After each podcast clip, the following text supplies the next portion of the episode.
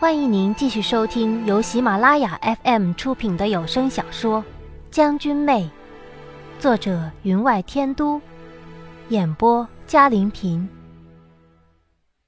第四十集。安义王口中的清妃，便是皇帝带回宫里的袭月了。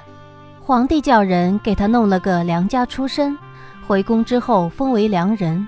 他有一手极好的酿酒技艺，我自是知道的。我随口道，王爷何不让他品尝，那百花酿就是他家出产的，自是比妾身更适合品评王爷的杰作。安义王悻悻地道，他将酿酒技艺糟蹋制作所谓的百花茶，讨好那三个小姑娘，非我同类，本王懒得理他。我心中暗笑，心想他恐怕是想说讨好母后，临到了嘴边才将那三人推了出来抵触。安义王这样的人，脾气倒真是如此。清妃弄些茶不茶酒不酒的东西出来，难怪他如此反感了。可我想的却不是这个，仿佛脑中有一根线将某些东西串了起来，答案呼之欲出，可真要仔细去想的时候，却怎么也捕捉不住。小姑娘，在想什么呢？我欠身道，王爷，实在对不住，妾身当真没有时间。不行，今儿你非试试不可。我那皇侄如若责怪下来，你就说是本王叫了你。他不肯罢休，瞪着眼望着我。我虽为宁王内眷，可遇上这么一个不管不顾的人，却让我无可奈何。难道真要随他去品什么酒？正在此时，有三名工人从远处小径匆匆地走了过来。看他们脚步匆匆的模样，我不禁一怔，有事发生了。一会儿，那三名太监就来到了我的面前，向安义王行礼之后，甩了拂尘传旨，皇太后有令，着华顺人觐见。安义王奇道，李公公，什么事儿啊？要您亲自前来。李公公恭敬地道，王爷，皇太后想赏些物件给花顺人。我瞧了瞧这李公公的万年不变的脸色，皇太后身边的总管太监自是修炼的成了精，倒是瞧不出什么异样来，只是暗暗呐喊。皇太后如要赏赐，直接使人送去我的住处便罢了，何必又叫人来请？如此一来，却是能够摆脱安义王的纠缠，别让我去给他品评什么酒了。如是抱歉地向安义王道，啊，王爷，只能等下回再来品评您的酒了。安义王为人虽然单纯爽直，可皇太后的旨意却是万万不敢违的，只得道，那好，本王和你同去。居然像牛皮糖一般的缠上了。那李公公脸上虽然平静，一副见怪不怪的样子，可眼神却有些隐忍，忍了半天没忍住道，王爷，皇太后忙着呢。他便一瞪眼，忙着又怎样？李公公是太后身边的老人，恐怕是看着安义王长大的，对他有些无可奈何，只得一甩拂尘在前面带路，让我跟着走。我心中大奇，明显的这李公公宣我宣得急，急得连避开安义王的时间都没有。他是知道安义王品性的，如果想不被他搅和了，只要等他离开了再宣旨才行。可现如今他连避开安义王都等不了了，什么事儿让他如此着急，非我不可。他们走得极快，脚步声在地板上敲击出空空的声音，雕花的回廊廊柱一根根向两边退却。几个转弯之后，我才发现来到了寿景宫的东边，一角黄色的飞檐从青翠的树木之中冒了出来，这里却是华清院，皇太后浸汤沐浴的场所。为什么会来这里？我心中一律不解，脚步不由自主地慢了下来。李公公感觉到了，回头望了我一眼，向我微笑道：“花顺人，快到啦。”我只得加快脚步跟上。走进华清院，却隐隐感觉到了这里守卫森严，门口增加了岗哨，有些宫女太监行动之间衣带风生，显然身具武功。当我们走近之时，安义王却被拦了下来，是大宫女传了太后的口谕，叫她回宫安歇。安义王虽是一路跟来，见其门不得而入，只得无可奈何地离开。离开之前反复地叮嘱我，一定得等他拿了酒来品。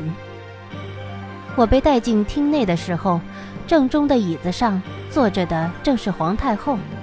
没有想到的是，皇后和皇帝分别坐在了下手，而太子立于下手，却没有见到夏侯商。皇太后脸色淡淡的，看不出好坏来，偶尔有杯碟相击的声音在殿内响起，却是皇太后从身边侍立的嬷嬷手里拿了杯子饮茶。我进门伏地行了大礼，心中暗道，难道事发？有人查出了我的身份，今日便是我的大凶之日。可这一切并没有发生，皇太后淡淡地叫了平身之后，便任由我站在一旁。她缓缓地将杯碟放下道：“此事就如此吧。哀家虽然老了，管不了那许多事了，但此事既然发生在寿锦宫，哀家说不得，也只能管管了。”他双目微睁，往堂下一扫，特地在太子身上停留了一会儿。太子居然身躯微微发抖，脸色煞白。皇帝更是恼怒之极的望了太子一眼，这才向皇太后道：“母后，儿臣谨遵母后遗旨，择日让他们成亲。”皇太后冷冷的道：“哀家累了。”她当即站了起来，淡淡的向下望了望。我虽然站得远，也感觉到了脸上如刀刃刮过，更别提那太子了。早不是刚刚在皇太后面前撒娇扮嗔的模样，他身后如果不是有宫女悄悄地扶着，只怕会摔在地上。我瞧他的神情，却是真正的害怕。平日里淡定自若、冷酷如冰的样子早已消失不见，可直到如今，我依旧没有弄清发生了什么。成亲？谁要成亲？皇帝面有愧色，嗫嚅不能言，半晌才道：“母后，您放心，朕定会妥善安排。”此话一出，皇后的脸色便如白纸一般，太子更别说了，身形居然晃动了两下，几乎跌倒。正值此时，皇太后才记起了我：“去隔壁照顾你的主子。”我很是吃惊，叫我过来为的就是照顾宁王，他身边侍婢多着呢，干嘛要我照顾？莫非他身受重伤？我跟着带路的小黄门走出殿门，来到偏殿。刚刚跨进门槛，走了没两步，却听见身后的殿门关上了。我暗生警惕，轻声叫道：“王爷，王爷。”“嗯，是你。”他的声音有些低沉，却属正常。我松了一口气，从屏风边走了过去。看见他坐在一张宽大的宝椅之上，身体却是靠在案台上，背对着我。我缓缓向他走近，边走边道：“王爷，皇太后叫妾身前来侍候，可是发生了什么事？”您正在收听的是由喜马拉雅 F M 出品的《将军妹》。今日发生的一切处处透着诡异，我未入局中，却是怎么也瞧不出端倪。仔细打量夏侯商，从背后看他并无任何不妥，左手边放置的一盏清茶冉冉冒着白气，显然是宫女们放下的。不用了，你出去吧。他的声音平静冷淡，如漠北霜雪。我一怔，走到他的身边道：王爷，皇太后的旨意，妾身可是不敢违背。我走近他时，看清了他的身体忽然绷得极紧，背部的斧锄折纹消失不见，仿佛当年潜入敌军大寨之时号角响起，四周涌进了无数手持戈剑的西夷军士，剑拔弩张。再望去，就发现了他头发虽然整齐，鬓角却略有些凌乱。我更是疑惑不解，便道：王爷，让妾身为您整装洗漱吧。我拿起放在衣架上的外袍，才将手放上了他的领间，就被他用手一拨挥了出去。不用。他这一挥手力量极大，打得我的手生疼生疼的，连手上的衣服都落在了地上。我心中暗生恼意，忍气吞声的道：王爷，那妾身叫了宫女前来侍奉。我转身就往门口走去，未走两步，却被他拉住了手，道：别走。我这才发现了不妥，他手心滚烫，手指微微颤抖，像是发了痢疾。我回头打量他一眼，却见他脸色潮红，另一只手环抱住自己的身体，仿佛在忍耐着什么。我忙上前道：王爷，您怎么了？话音未落，却被他拉入怀中，他的唇颤抖着寻找着我的，仿佛要将我揉进他的身体中。他身体的热度终于让我明白为什么皇太后急急地找了我过来侍候，原来他被人下了药。以他的武功和本领，也会被人下药。耳边听到他急促的喘息声，他脸上的汗滴在我的脖颈之中却是热的。他的手指不耐地拉扯着我身上的衣服，我听到了衣帛撕裂的声音。王爷，王爷！在他将嘴唇凑到我脖颈之间的时候，我终于道：您到底怎么了？他一声不吭，嘴唇却是越来越往下。我急了，虽然悄悄地将手腕上的手镯按钮按下，那药丸跌入手心，只要将此药丸丢入他的嘴里，他便入旖旎幻境。可左手却被他压住，可要怎么丢进去才行呢？我将身体扭了扭，一边的衣裳更是被扯下了肩，望见了那一片洁白，他的眼神更加幽深，滚烫的嘴唇覆盖上去，我这才将左臂抽了出来，手心握了药丸，悄悄往上。我的微弱抵抗，他自是不予理会的，继续攻城略地。我急了，腿一软，便顺势软倒在地上，这才对上了他的双眼，却瞧见一双仿佛盛满了醇酒般的眼，盛满了解不开的深情。我怔了怔，却来不及思考，左手往上凑近他的唇边，嘴唇却是覆盖了上去。我从不主动，如此动作让他大吃一惊，眼神中闪过狂喜，仿佛获得了整个世界，嘴唇更是不由自主地张开，那颗药丸顺势滑入了他的口中。此药丸欲唾液而化，他只来得及抬头看我一眼，便缓缓地滑落软倒。我好不容易抽身而出，站起来一看，却发现自己的衣服已被撕坏，不能蔽体，只得勉强将抹胸穿好。左右看了看，从衣柜里拿了件披风披上。而这个时候，夏侯商却蜷缩在地，双手环抱着自己，双腿往里弯着，仿佛一名婴儿。我见他情形不对，走上前去瞧了瞧，却见他脸色绯红，嘴角含笑，仿佛坠入了极美的梦中。小七将这药制出来的时候，也给小二试过。试过之后，小二有好几天脸都是红的，不敢抬头看人，不知道夏侯商是沉迷在什么幻境之中。时下天气并不温暖，虽不至于像冬日那么寒冷，但门缝窗棂并未有门缝封住，从门缝之中吹过来丝丝凉意，让我不由自主地打了一个哆嗦，拉紧了披在身上的织锦披风。可夏侯商睡在地上，神情却仿佛置身于春日暖阳，那样心满意足，仿佛守财奴握住了天下所有的财富。我不由有些好奇，拿脚尖踢了一下他的脸，他并无所觉，反而用脸蹭了蹭我的脚。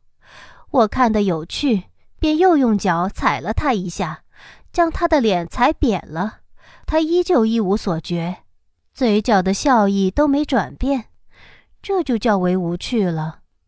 我收回了脚，因来这里之时途中路过花园，鞋底有泥，将鞋底绣的梅花印在了他的脸上，倒似几分女子脸上的靛花。我笑了，没成想他也笑了，并笑出了声，嘴里朦胧的道：“我愿意，愿意。”他长长的睫毛微微的颤动，神色却如春日桃花，眉头舒展，一缕头发散在了麦色的额头，衬着脸颊那朵泥色的梅花，全然没了往日的凛冽与冰冷。看来他确实做了一个好梦。你愿意什么？我蹲下来逗他。愿意舍下一切，舍下所有，只要你能，你能。他浅浅地笑着，嘴里仿佛含了醇酒，眼睫毛颤颤的，仿佛醉意醺醺。这药丸的功效倒真是不错，竟能让人敢做平日不敢做的，敢气平日不愿气的，所以在梦中就能得到现实中不能得到的。可他不是应该顺着刚刚没做完的事儿继续下去吗？怎么仿佛跑题了？这可不大妙，这药丸能让他感觉自己仿佛真的已和我那个什么了，如此一来他醒来的时候才能不产生怀疑。可如今看来却是不大妙，是不是因为他先被人下了药的原因，让两种药发生了不可预料的变化，所以才让他感觉跑了题？我忧心忡忡，如果这样可就麻烦了，醒来之后他会不会产生怀疑？我站起来，在屋子里踱了两步，想着解决的办法，是不是再喂他一颗药丸？如此一来，那被两相抵消的药效终于可以显现出来。可我有点怕事过必反，正犹豫间，躺在地上的那个人身体伸直了，绷得极紧，双手抱着自己。我如果看不出他在做什么梦，那我真是头猪了。我松了一口气，从床榻上拿了床被子将他盖住，以免污了我的眼眸。谁成想他却一把抱住，在被子上动了起来。我想我的脸终于红了。天微微亮的时候，他才终于消停下来。我下了床，来到他的身边，想将他从地上扶起，好歹扶上床。